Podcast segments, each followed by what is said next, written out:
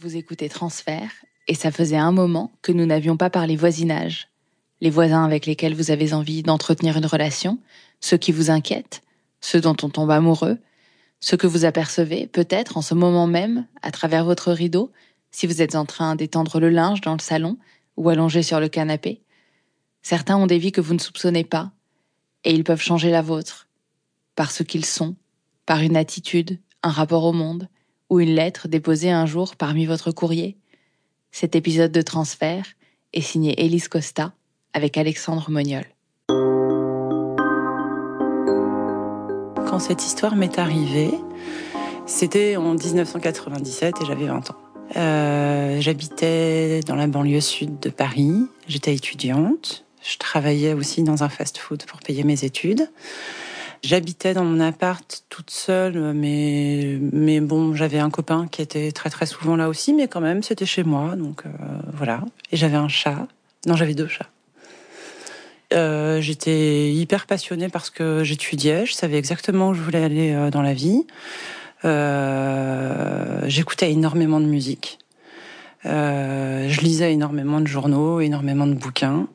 Puis j'étais à fond sur Internet, donc c'était les débuts, mais j'étais déjà à fond dedans, puisque mon mec était ingénieur et que du coup, on avait déjà euh, ordi, Internet à la maison et tout, même si c'était très lent. Donc euh, j'étais pas foncièrement dans mon époque, je, j'anticipais ce qui arrivait. Moi, j'ai jamais été super, super euh, sociale quand je suis chez moi, en tout cas. Euh, donc euh, j'ai jamais trop cherché à discuter avec mes voisins. Moi, je me suis toujours dit que moins je les connaissais et mieux je me portais. Mais bon, il y en avait quand même deux, euh, des voisins de palier qui étaient vraiment les portes à côté de chez moi. Donc euh, je suis polie, je suis bien élevée, euh, je, leur dis, je leur disais bonjour. Puis bon, on a fini quand même par discuter un petit peu, à force de se croiser, euh, par prendre des cafés euh, les uns chez les autres, mais pas plus que ça, hein. C'est arrivé juste quelques fois. Euh, et on entretenait quand même des rapports de bon voisinage quand les uns et les autres euh, partions en vacances. Euh, on prenait le courrier, on allait arroser les plantes ou euh, nourrir les chats ou les chiens euh, qu'on gérait pendant les absences des autres. Un jour, je suis allée prendre mon courrier et, euh, et j'ai trouvé euh, une enveloppe euh, pas adressée. Il n'y avait pas de nom, pas d'adresse dessus, vraiment une enveloppe vierge, quoi. Je suis rentrée chez moi, je l'ai ouverte et là, j'ai trouvé des coupures de presse.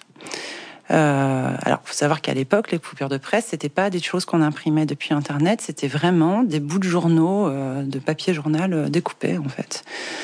Euh, je trouvais ça un petit peu bizarre. Évidemment, je les ai lus tout de suite. J'ai pas compris tout de suite de quoi il s'agissait, mais euh, au bout d'un moment, euh, un nom.